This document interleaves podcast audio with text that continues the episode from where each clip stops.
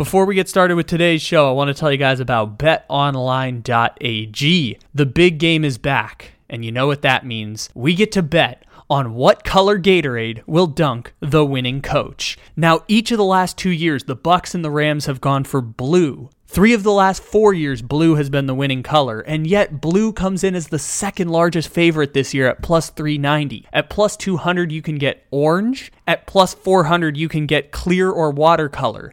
Yellow, green, slash lemon, lime, also at plus four hundred. Red is sitting at plus six hundred, and purple comes in at plus one thousand. All of your big game bets are available at BetOnline Sportsbook, and you can use our promo code BLEAV, that's B L E A V, to get a fifty percent welcome bonus on your first deposit using the link in the description to this episode. BetOnline, where the game starts.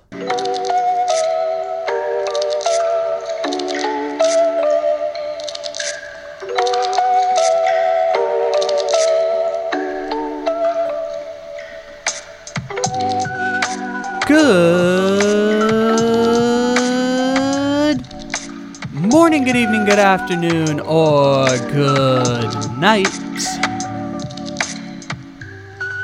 However and whenever it is you may be listening, thank you for stopping into another fantabulous episode of the Take It Easy podcast, live on the Believe Podcast Network, except it isn't live because it is, as always, a podcast. Welcome, welcome, welcome, everybody. It is January thirty-first, according to my count. It may not be that according to your count, but we appreciate you stopping in, however and whenever it is you may be listening. We have uh, ourselves being guests on a podcast today. Uh, over the weekend, there was a fun story about a Reddit user identifying that the Memphis Grizzlies may be inflating Jaren Jackson Junior's home defensive statistics in order to help his Defensive Player of the Year case. And that was going viral across the basketball world over the weekend. And uh, Tom Haberstroh and Amin Al-Hassan, who are uh, part of the Le Batard Show coverage with Metalark Media, they uh, do a podcast called Basketball Illuminati. And so uh, Basketball Illuminati felt like this was a perfect kind of story for them to cover. And so I was listening to them do a podcast on Twitter Spaces, and they were taking some fan questions, and yours truly got to have a back and forth with Amin Al-Hassan. Our friend Morgan from Australia got to have a back and forth with Tom Haberstroh and Amin Al-Hassan. And so I took that fifteen minute clip, and uh, I felt like it would be okay if we used it on this podcast. Amin Al-Hassan gave our podcast a shout out, so I feel like they'd be okay if we took fifteen minutes of their Twitter Spaces emergency podcast to talk about Jaren Jackson Junior and Domantas Sabonis and FIBA Patty Mills, and got a, a an impression between Skip Bayless and Stephen A. Smith talking about the Jaren Jackson Junior situation. I felt like taking that little clip and using it on our podcast would be something that they'd appreciate. If you want to listen to their full podcast, I've linked it in the description to this episode as well. So we were technically guests, Morgan from Australia and I, and so I guess in a way we're grifting off their podcast in order to create fifteen minutes of content. So we'll get to that coming up later in the show. The bulk of today's show, and I know I normally use A blocks and B blocks, but we're going to kind of flip it around here. The A block is going to be the meat and potatoes of the show, and that is going to be talking about the San Francisco forty-niners, because uh, I said all postseason long, when people were talking about, especially the, the forty-niners fans I've surrounded myself with, and God, I can only do so much Brock Purdy talk when I'm doing sports radio last week in Sacramento, where we're talking about the forty-niners and Brock Purdy. When I'm talking about Brock Purdy with Juju Talk Sports, I'm talking Brock Purdy with my friends here who are forty-niners fans. I've surrounded myself with so many forty-niners fans that I have heard every saying in the world about a bunch of people who have what I have affectionately referred to as Nick Foles syndrome. They've had Nick Foles syndrome all postseason. And the thing I've consistently said about Is Brock Purdy a quarterback of the future? Don't worry about it. Don't worry about it, 49ers fans. You've got an entire seven months to figure that out. And I didn't think Brock Purdy would suffer a six-month injury during the N F C Championship game that would prove me to be incredibly, incredibly right, because now it looks like they won't even have Brock Purdy ready for the start of next season. Besides the point, you shouldn't have worried about who your starter was going to be going into next year. Shouldn't have worried about it even a little. Just enjoy the good vibes of the fact that the 49ers had Brock Purdy, Mister Irrelevant, as their quarterback, and that the expectations were that they would win a minimum of two playoff games, and they did that. Nick Foles syndrome was coursing through your blood, and the best way to deal with Nick Foles syndrome is to just enjoy it. Don't think about it too much. Don't worry about it too much. Wait until the offseason. Well, now that the 49ers offseason is here, and you know how when teams get eliminated, we usually do eulogies of teams after the season is over, now feels like the appropriate time to start the dialogue about the 49ers going forward. Dialogue that we will then put down and not touch for the next two months, but today felt like a good time to do that. And this time last year, we were having the same conversations about the 49ers because the 49ers lost in the N F C Championship game to the Rams, which inspired the Jimmy Garoppolo parody song that we've used every time we talk about the 49ers for the past year. I thought I would get to use the parody song no more than five times. We've now gotten to use it close to fifty times. So we kind of got volume shooting out of that. And even though Garoppolo's no longer going to be a 49er, in theory, the joke I made is like, it's going to be really confusing for 49ers fans who are debating Brock Purdy versus Tom Brady versus Trey Lance. It's going to be really confusing when Jimmy Garoppolo is their starting quarterback because Lord knows they've tried to get rid of him and they can't. I'm not even sure they can get rid of him now that he's a free agent. He's just going to show up and be the starter week one next year because that's how this works. You are cursed with the plague of Jimmy Garoppolo. He's not allowed to leave under any circumstances. He will be your week one starting quarterback next year. Besides the point, let's just play the Jimmy Garoppolo parody song one more time, set to the theme song from the nineteen ninety-three cult classic movie Groundhog Day. By the way, two days away, happy Groundhog Day, everybody. I'll be watching the movie. I'll be waking up at six a.m. to figure out if the groundhog saw his shadow. We're all going to find out together now, won't we?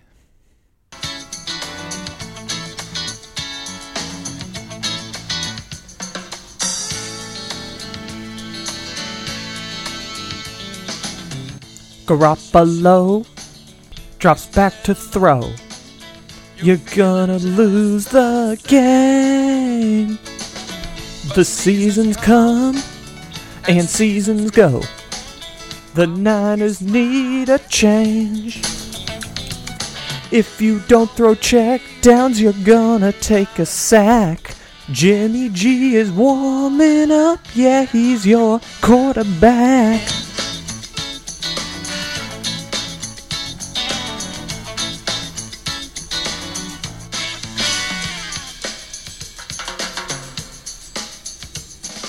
No, don't throw it.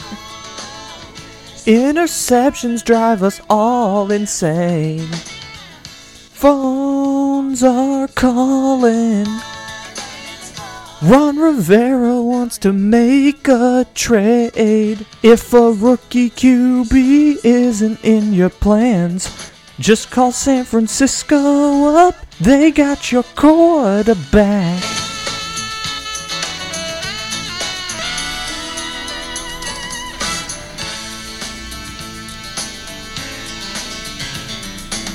They say he's smart, and he wins games. That don't mean a thing. If since week one, Trey Lance had played, the 49ers would have had a ring. If your team's rebuilding, talent's what you lack. Trade two picks for Jimmy G. Now he's your quarterback. All right, so I said for the entire playoff run, and I mentioned this a couple minutes ago, Don't worry about what next year's going to look like, San Francisco. Just enjoy the fact that Brock Purdy is Nick Foles, and you just might bleep around and win a Super Bowl with Nick Foles. Just don't worry about it. Well, now that the season's over, and now that the 49ers have a pretty clear picture about what the next seven months are going to look like, let's finally talk about the twenty twenty-three 49ers. First and foremost, Brock Purdy's dealing with a six to eight month injury on his throwing arm. Trey Lance has still only played in four football games in the last two years, five football games in the last four years, because remember that weird season at North Dakota State because of the pandemic. Since two thousand nineteen, Trey Lance has started five football games. Going, coming into this season, Trey Lance had started three football games since two thousand nineteen. And so the the easy conclusion is we don't have a representative sample size to evaluate Trey Lance even a little. We don't have a representative sample size to evaluate Brock Purdy even a little. We know that Brock Purdy is better than Jimmy Garoppolo because given the same sample size with the same team, Brock Purdy was demonstrably better than Jimmy Garoppolo. So we know Brock Purdy is better than Jimmy Garoppolo. We don't know if Brock Purdy is better than Dak Prescott. We don't know if Brock Purdy could one day be as good as Kirk Cousins. We just don't know. We don't have a sample size to evaluate it. We also know that Trey Lance is more talented than Brock Purdy. Trey Lance was picked number three in the draft, was universally regarded as a top ten prospect overall in the twenty twenty-one draft class, and has not played a football game that would demonstrate that he is not as talented as we were discussing back in two thousand twenty-one. Again, he has only played five football games. He has played not great in three of those games. He has played pretty good in one of those games, and one of the other and the other game was that crazy slop fest at the broken down Soldier Field in Chicago in week one of this year. So, we don't have a sample size on Trey Lance. We don't have a sample size large enough on Brock Purdy to know what Brock Purdy is. And San Francisco also has this weird Tom Brady thing where the fans really want it, and it doesn't make any sense as to why they would want forty-six-year-old Tom Brady to be their quarterback next season. I have poised, I have deposited the the take, shall we say, I have deposited the analysis with our friend Walter Mitchell, and I can't believe I said it at the time, and I can't believe I'm still saying it. If you need a third quarterback, I would rather go with Jimmy Garoppolo than Tom Brady going into next season. Can't believe I'm saying it. The evidence points to this being the truth. I would rather have Jimmy Garoppolo going into next season than Tom Brady if I were the 49ers, if we're paying them the same amount of money. San Francisco's in this really unique position, and the Brock Purdy injury changes the math in the exact same way that the Jimmy Garoppolo injury trade changed it last year. Because when we made that parody song, we didn't know that Jimmy Garoppolo was going to have surgery on his throwing shoulder that would keep him out until August. And now we know that Brock Purdy is going to have surgery on his throwing elbow that will keep him out until at least August, if not later, as he recovers from a torn U C L. This feels like the exact same situation all over again for the San Francisco 49ers. And if we're playing out the exact same situation again with Brock Purdy and Trey Lance going into next year, the 49ers should roll with exactly the same game plan that they had this year, which is Lance is your number one. Brock Purdy, who's now, uh, you know, slightly better than Jimmy Garoppolo with the sample size that we know. Brock Purdy's your number two. Lance is your number one. Roll with it that way. Give Brock time to recover, and you can always make the pivot back and forth between the two if circumstances dictate it. What I suspect is that San Francisco will give Trey Lance the representative sample size to figure out how good of a quarterback he is. Because Brock Purdy is a seventh round Mister Irrelevant. Brock Purdy is under contract with the San Francisco forty-niners up until either three years or I don't know exactly how the seventh round contracts work. It's a four-year deal. So Brock Purdy is under contract with San Francisco until the two thousand twenty-six season. Brock Purdy is a very, very cheap backup quarterback. That's what San Francisco should be operating under the assumption of, because even if they believe Brock Purdy is the long-term option at quarterback, they don't have a financial incentive to figure out if he's good until they give Trey Lance the first opportunity. And this is not just because Trey Lance was the number three pick compared to the, the last pick in the draft, which is a mitigating factor. It's that Trey Lance is infinite, not infinitely. Trey Lance is more talented than Brock Purdy and can do different things than Brock Purdy, and San Francisco is able to recognize this. And Brock Purdy is in the situation where even if he is the quarterback they will sign up for for ten years in the N F L, because, like I said, we know Brock Purdy is better than Jimmy Garoppolo. Jimmy Garoppolo right now is at the end of his ten years as an N F L starter. Granted, he spent the first three years as a backup, or the first four years as a backup in New England. But Jimmy Garoppolo was good enough to be a fringe starter at the end of his N F L, uh, at the end of his ten years of being a starter. He was a starting quarterback, starting caliber quarterback for eight years. The last two years, he was on the fringes in San Francisco. They tried to replace him. He remained the quarterback for two more years.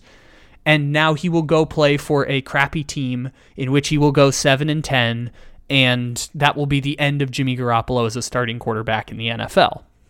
Jimmy Garoppolo was the backup for the forty-niners to start this season. He is in what we call bridge watering territory. He's going to be a starter on a bad team, or he's going to be a backup on a really good team. And that's probably where Jimmy Garoppolo is going to reside for the next two to three seasons. He will either get a big contract from a, a mediocre team, or he will be a highly paid backup somewhere with a good quarterback next season. Not sure which one's going to be there, because I don't know how the musical chairs of quarterbacks are going to res- are going to resolve itself yet. Uh, two years ago, Cam Newton and Jameis Winston were the quarterbacks who were left out in the musical chairs game. Um, last year, it was Garoppolo and Baker Mayfield who were left out of the musical chairs of quarterbacks at the end of. Remember Baker Mayfield? They did. We spent, or I didn't spend. I ignored it, but we spent seven months waiting to see if Garoppolo or Mayfield would get one of those starting jobs, whether it was with Seattle or with Carolina or with the Giants. We we were just waiting for months and months and months to see who would miss out on the musical chairs. Last year it was Garoppolo and Mayfield. Two years ago it was Cam Newton and uh, Jameis Winston. This year we'll see what ends up happening. We have, we don't know who's going to be the, the person who gets left out between Derek Carr, Jimmy Garoppolo, Teddy Bridgewater, Jacoby Brissett, Tom Brady. Who's going to be left out at the end of the musical chairs of starting quarterback jobs? We don't know yet. Garoppolo is going to be a fringe starter at this point in his career. So we know Brock Purdy is better than Jimmy Garoppolo, a fringe starter, which means that Brock Purdy is either himself a fringe starter or a starting caliber quarterback in the N F L who is twenty-three years old and under contract for three years at under a million dollars per year. So San Francisco has a fringe, at worst, a fringe starter quarterback, and at best a starting caliber quarterback as their backup. And what that offers them is a safety blanket. It offers them a safety blanket to give Trey Lance the opportunity to prove that he is the quarterback that they picked with the number three pick in the draft. And the point to this is not to say like, oh, Brock Purdy is not worthy of getting the same opportunity.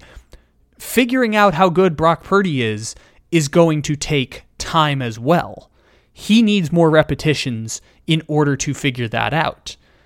Trey Lance needs the repetitions to figure out if he is any good. Between the two of them, they have started a combined thirteen games, neither starting more than eight, which is Purdy, and five, which is or four, which is Trey Lance, and eight for Purdy. So twelve total between the two. Both of them need repetitions to figure out if they are starting caliber quarterbacks. And San Francisco does not have enough repetitions themselves to do an evaluation in one season. They don't have enough repetitions unless one of them just comes out and plays like shit. Like, unless we figure out right away that Trey Lance or Brock Purdy has made a, or in the case of Brock Purdy, has made a regression to next season, or Trey Lance comes out and plays poorly in his first year as the full-time starter of the 49ers. The 49ers don't have enough repetitions to evaluate both quarterbacks at the same time, and yet they need to figure out what both quarterbacks are. So, with that circumstance, evaluate Trey Lance first. Not just because Trey Lance is the more talented prospect, and not just because Trey Lance is the quarterback making nine million dollars and you have to decide on a fifth-year option, although those factors are important. It is also because you have the time to be patient with Brock Purdy. Brock Purdy's going to be under contract for the next three seasons, making basically the league minimum. You don't have to worry about Brock. You don't have to placate to Brock unless he's a significant upgrade to Trey Lance, because you need to give Trey Lance the room to make mistakes. You need to give Trey Lance the room to grow as a quarterback. You need to give Trey Lance the room to make big plays, play enough games to actually have a representative sample of how good he is going to be in that offense. And that means once it's his job, it's his job until he plays so poorly you have to take it away or he gets injured. Like, once he, once it's Trey Lance's job, and it's going to be Trey Lance's job, it's Brock is the backup. And it's not because Brock isn't a cal- a starting caliber quarterback in the N F L. We simply don't know what Brock Purdy is. We know he's better than Jimmy Garoppolo, but we don't know what else Brock Purdy is.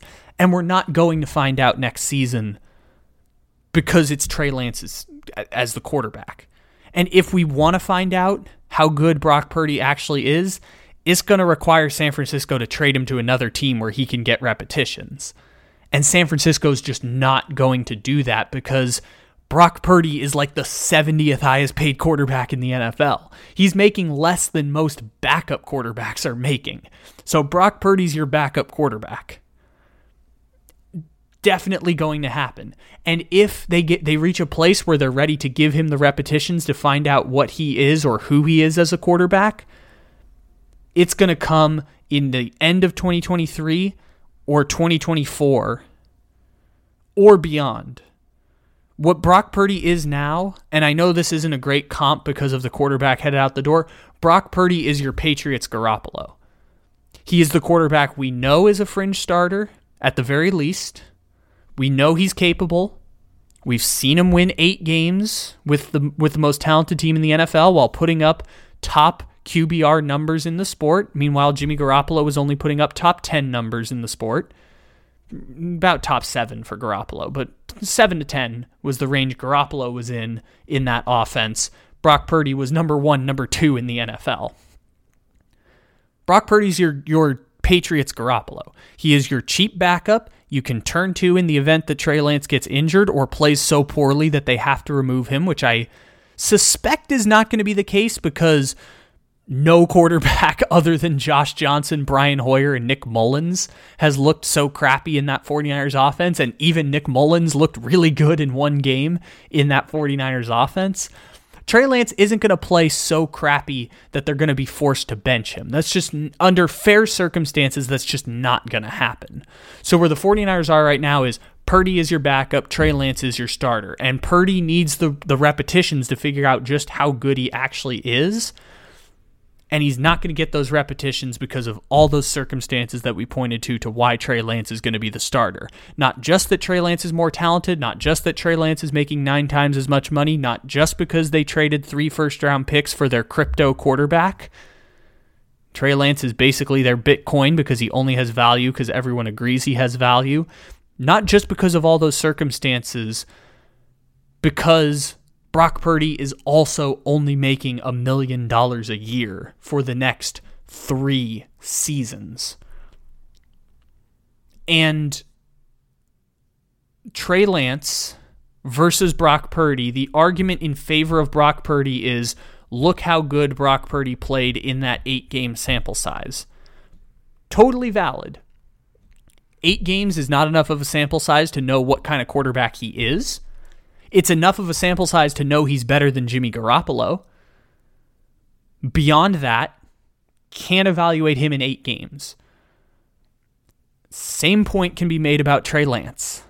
And so when both of them are working from the same position of we don't have a large enough sample size to know how good those quarterbacks are, default to Trey Lance because of those four reasons, those four big reasons that I mentioned earlier about draft pick, talent, level of Trey Lance, nine million dollars more per year, opportunity to actually play and make mistakes and grow as a starting quarterback heading into year three when he started five games over the last four years, and everyone agrees he's a top ten prospect from a draft class that includes Jamar Chase, Kyle Pitts, Penei Sewell, Micah Parsons. Like, he was graded as well of a prospect as all of these players. And Trevor Lawrence. Even though he was graded after Trevor Lawrence, also in the top ten of that same draft class. Gotta give that the opportunity. You gotta give it the room to grow, which is the same bullshit that I was saying in twenty twenty-one. The same bullshit for why once you make that pick, Garoppolo, gone. You don't have Lance be the backup one year to Garoppolo. Come into this year with Lance and Garoppolo. Now, that one ended up working out because Lance suffered a catastrophic injury. But the 49ers have already fucked this up so bad because now they're looking at two years and every single one of those three first-round picks has been spent that they traded to Miami. Every single one of those picks has been spent.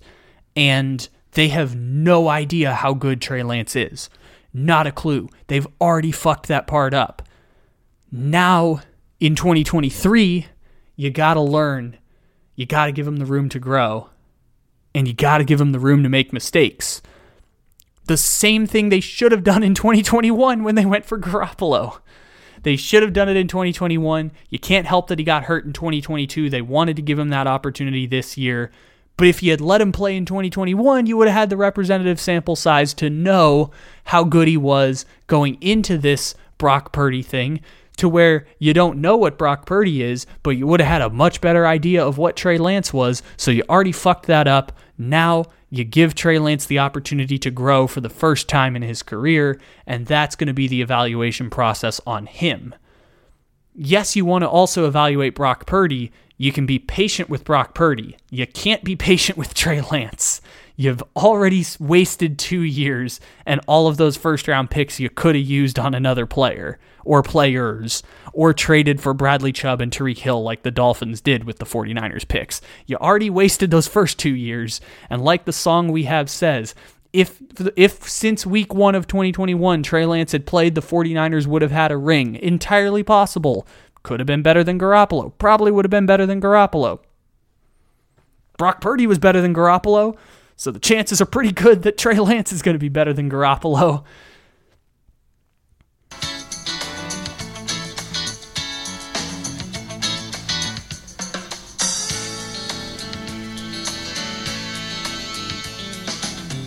Garoppolo drops back to throw. You're gonna lose the game. The seasons come and seasons go. The Niners need a change. If you don't throw check downs, you're gonna take a sack. Jimmy G is warming up. Yeah, he's your quarterback.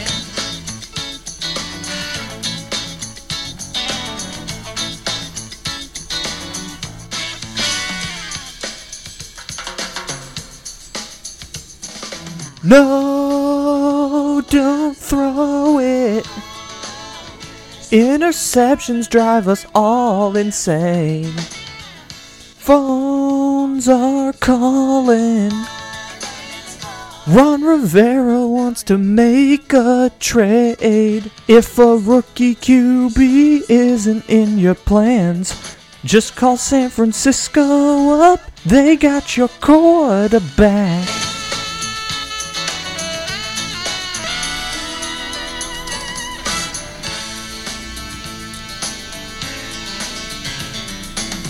They say he's smart and he wins games. That don't mean a thing. If since week one, Trey Lance had played, the forty-niners would have had a ring. If your team's rebuilding, talent's what you lack. Trade two picks for Jimmy G. Now he's your quarterback.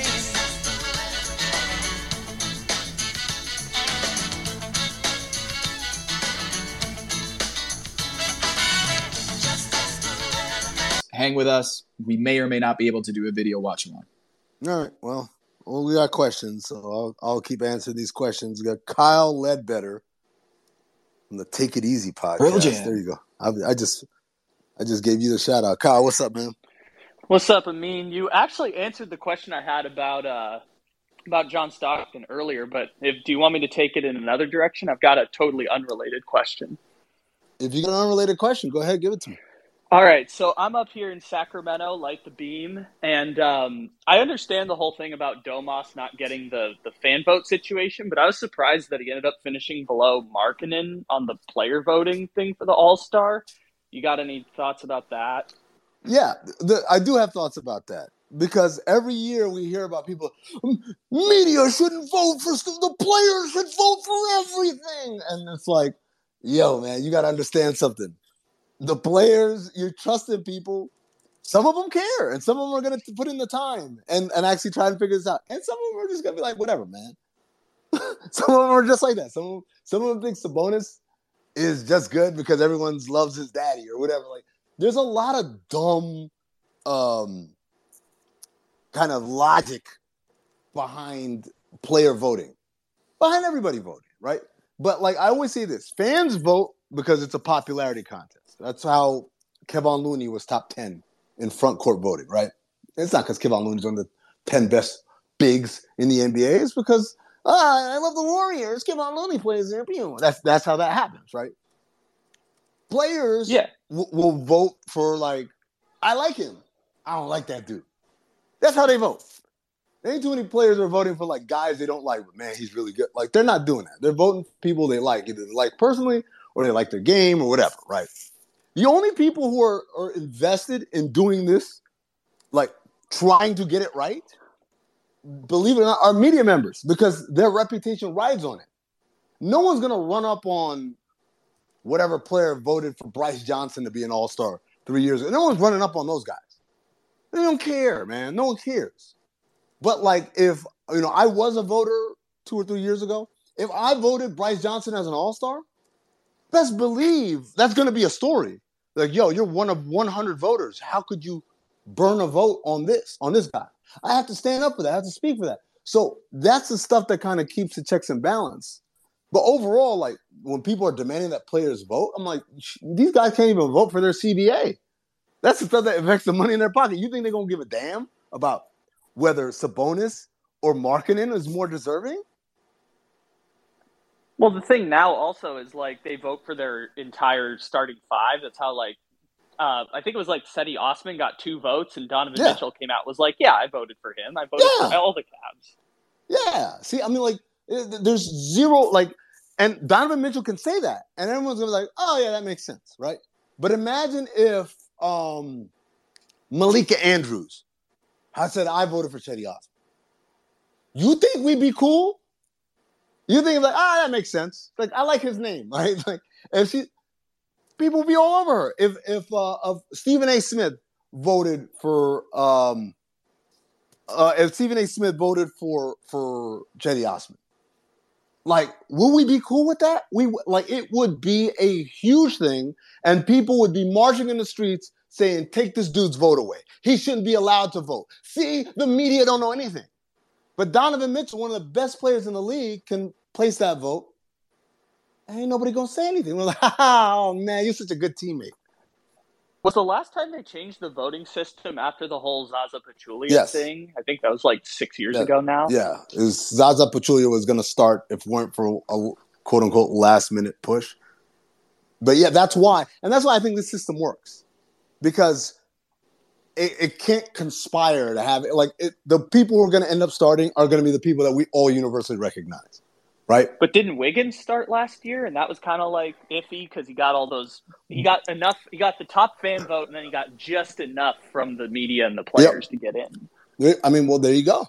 I don't think that's iffy. I think that's that's the game. The guy plays on one of the best teams in the league and is playing the best basketball of his life. And the fans are popularity, whatever. But then the media and the players aren't saying, like, this dude's the tenth best forward. They're all saying, yeah, he's he's been up there. They vote for him enough where it's like, all right. That's the whole point. Like, yeah. no one who's undeserving will, will be there. No you one may... who's totally undeserving. Yeah. yeah, Zaza's never getting it. But, like, I don't know who got snubbed for Wiggins last year. Like, I guess it would have been, like, maybe Paul George or something. But, like, yeah, when Wiggins got it last year, it felt like it was – he did just enough to get in, and the fans kind of pushed it over the edge. Yep. All right. Thanks a lot, Kyle. Appreciate uh, it, Kyle. Let's – oh, oh, we're going to go – This we got – we got – a celebrity in our presence. I see. Now the problem is, I don't know if this is him coming on, or should I? Is it going to be? I, I'm not going to say Skip. Yeah. Is it going to be Skip, or is it going to be Josh? I've never seen anything quite like it. In uh, the end, you know it, and I know it. Amin, Jaren Jackson Junior is not that guy. One Serge Ibaka. What? Uh, now, see, I, I I miss talking to you so much, Skip. You mean to tell me that Jaren Jackson ain't one of the baddest men on the floor? I, I'm disgusted. I'm appalled. I cannot believe that you will come up here with this foolishness. He's just not that guy. You know it, and I know it. He's more like, I don't know, Russell Westbrook. Oh, no, no, no, hold on, Skip. Hold on, Skip. I'm not going to let you sit here like you're talking to Shannon Sharp on your little show. You in the real deal right here. You in the number one show. And I'm going to tell you right now. It's my I turn. will not sit here. I will not sit here and let you talk bad about my man, Russell Westbrook. That man is a Hall of Famer. And if you think that I'm going to sit here and let you spit this foolishness, you out of your mind. You know it, and I know it. If I went mano a mano right now with that guy, one Russell Westbrook, I think I'd beat him. Yo. Now, now, now, now, now Josh, I, I, I, I think you've got someone else over there with you, uh, an old friend of mine, a man who uh, I called my partner for eight years when uh, I was yeah. in Washington, D C and, and I think uh, he'd at least uh, agree that Jaren Jackson Junior is remarkable, one of the best defensive players in all the N B A. Um, hey, hey, um, Barry, it's uh, Joe. I, um, and then um, um, uh, Jer- uh, uh, Jeremy O'Neal uh, Junior is uh, leading, is leading the league in uh, hockey goals. Oh, man, give me a break.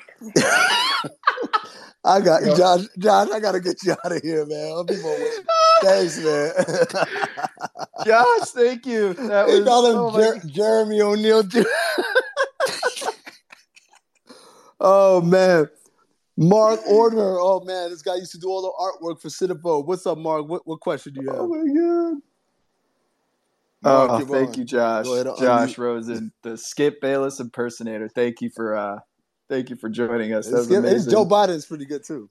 Uh, Mark, what's up? I can follow that. You guys put me on after that. yeah. um, my question is like, uh, so I watch soccer all the time, and there's always like deflections off of goals in that. So there's like in-game stat correction to get the correct goal score. Is there something like that for basketball where they have in-game stat corrections and then like post-game stat corrections? Obviously you can't do it for points because that will drastically affect right. the game and the results, but for like blocks mm-hmm. and steals, do they have that? They they do. They do uh and, and you'll you'll often see that in the middle of a game. They'll they'll say that, you know, oftentimes we'll see it when guy a guy is chasing a triple double. You'll see that they take a rebound away, or they give him a rebound. Actually, that should have been his rebound, and it ends up being uh, a, a triple-double for him. Again, that happens through that process that we explained earlier, where there's the caller, the guy who calls out what happens. There's the inputter, the guy with the touchscreen who puts in the stat. There's the backup who's doing quality control on what's being inputted, and then the backup is talking to Secaucus, and Secaucus will often say, take that away from him, give it to him, et cetera, et cetera. All right. That's all I got. Um, no impressions. So. No, no impressions? No, no, I'm sorry. Damn. But, by the way, real quick, uh, Mark reminded me, Tom, about you brought up soccer and them doing adjustments. They use a little technology called V A R um, that's run by a company named Hawkeye. It's owned by Sony. Uh, is there anything that Basketball Illuminati has done recently, Tom, about Hawkeye and Sony and soccer-style V A R?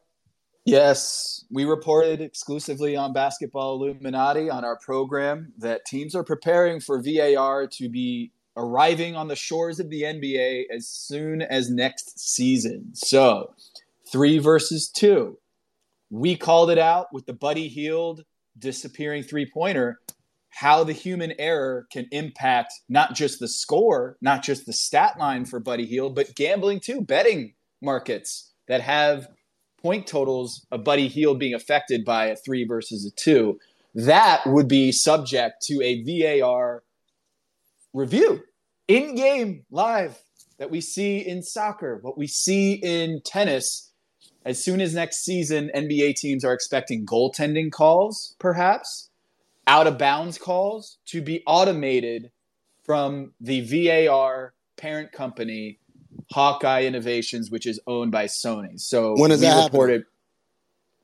Next season they are going to be integrating that. So um, teams are preparing right now to be converting all of that stuff for next season. It's not making a ton of uh, analytical analytics staffs, departments very happy that they have to change player tracking softwares. But this is something that's happening right now is preparing for that transition next season, which – on the broadcast, probably by the end of next season, you'll be seeing V A R most likely to be as part of the broadcast. Goaltending, when the ball is descending from the top of its arc, usually it feels like we should be able to do that. We have the technology. Do we see it in tennis, whether it's in or out? We see it in V A R and soccer on offsides. That technology will be coming um, at some point to the N B A, as we reported on this here podcast. Basketball Illuminati. There it is. Uh, let's do a couple more here. We're almost done. Uh, oh, Fly. My God, Fly, man. Fly, what's up, man? Very talented music artist.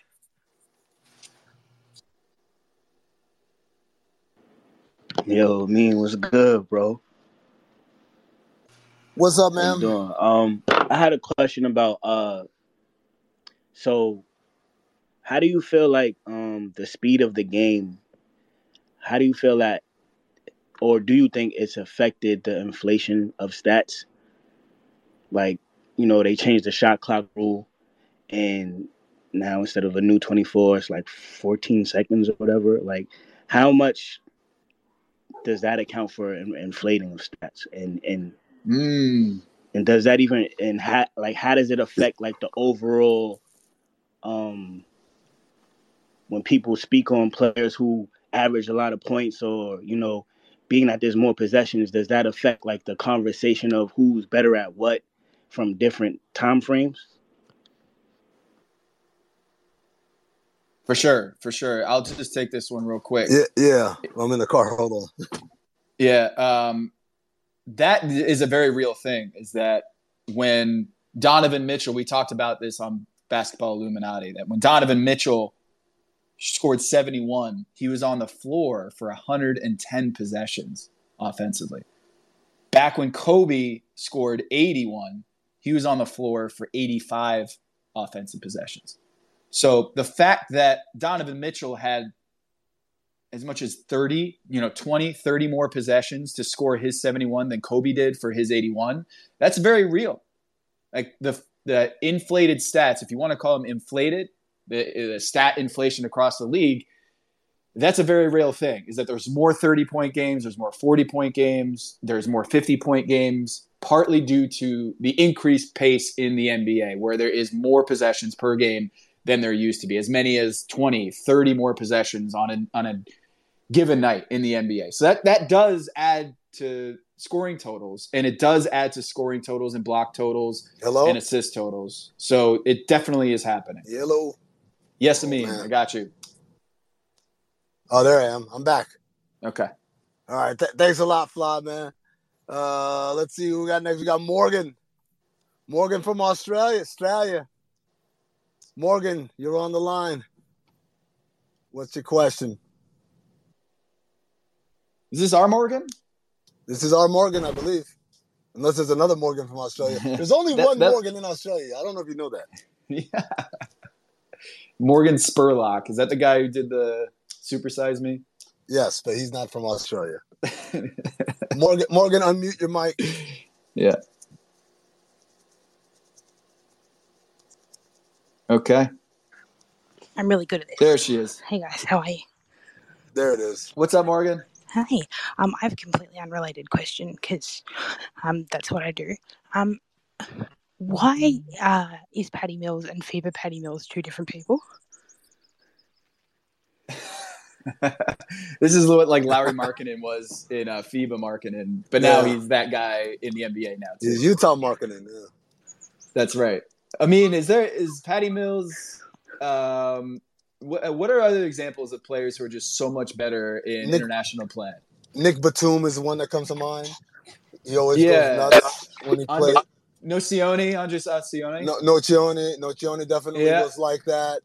Um, I mean, I think there's a real uh, uh, Ricky Rubio, way oh, more yeah. aggressive he, playing for Spain than, than he is when playing in the N B A. I think it's it's kind of similar to the conversation we're having about Jaren Jackson. Like, why? Why? Because, Tom, we didn't really touch on why.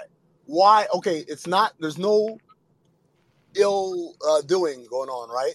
So why is Jaren Jackson putting up these numbers? And the reason is, man, some people play better at home. And I think the, the answer for Patty Mills is the same. Like, he plays better for Australia for two reasons. One is because they use him like that, right? They use him like he's their Allen Iverson as opposed to a release valve or a role player or or a safety uh, kind of a, like just something to help contribute. They use him as their star player. So you give him more possessions and he's going to have more opportunities to be that guy. But then the other part of it is, yeah, like some guys play great for their national teams because there's all sorts of national pride coursing through their veins and a desire to kind of be immortal, I guess, in their home countries. Tom, what do you think? Yeah, I think um, it could just be random variation, right? It could be part what you're saying is that he's playing better at home, but it could also just be if you flip a coin five times in a row, you're going to get strings of five heads. And it's not that the coin is more head heavy or that it's biased. It's just the random variation that sometimes you're going to get these consecutive flips to show five heads in a row. So it's possible that yes, he plays better at home, but it's also possible that on any given stretch of forty-two games, you might see random variations, you know, point to this sort of discrepancy. So I think it's probably both.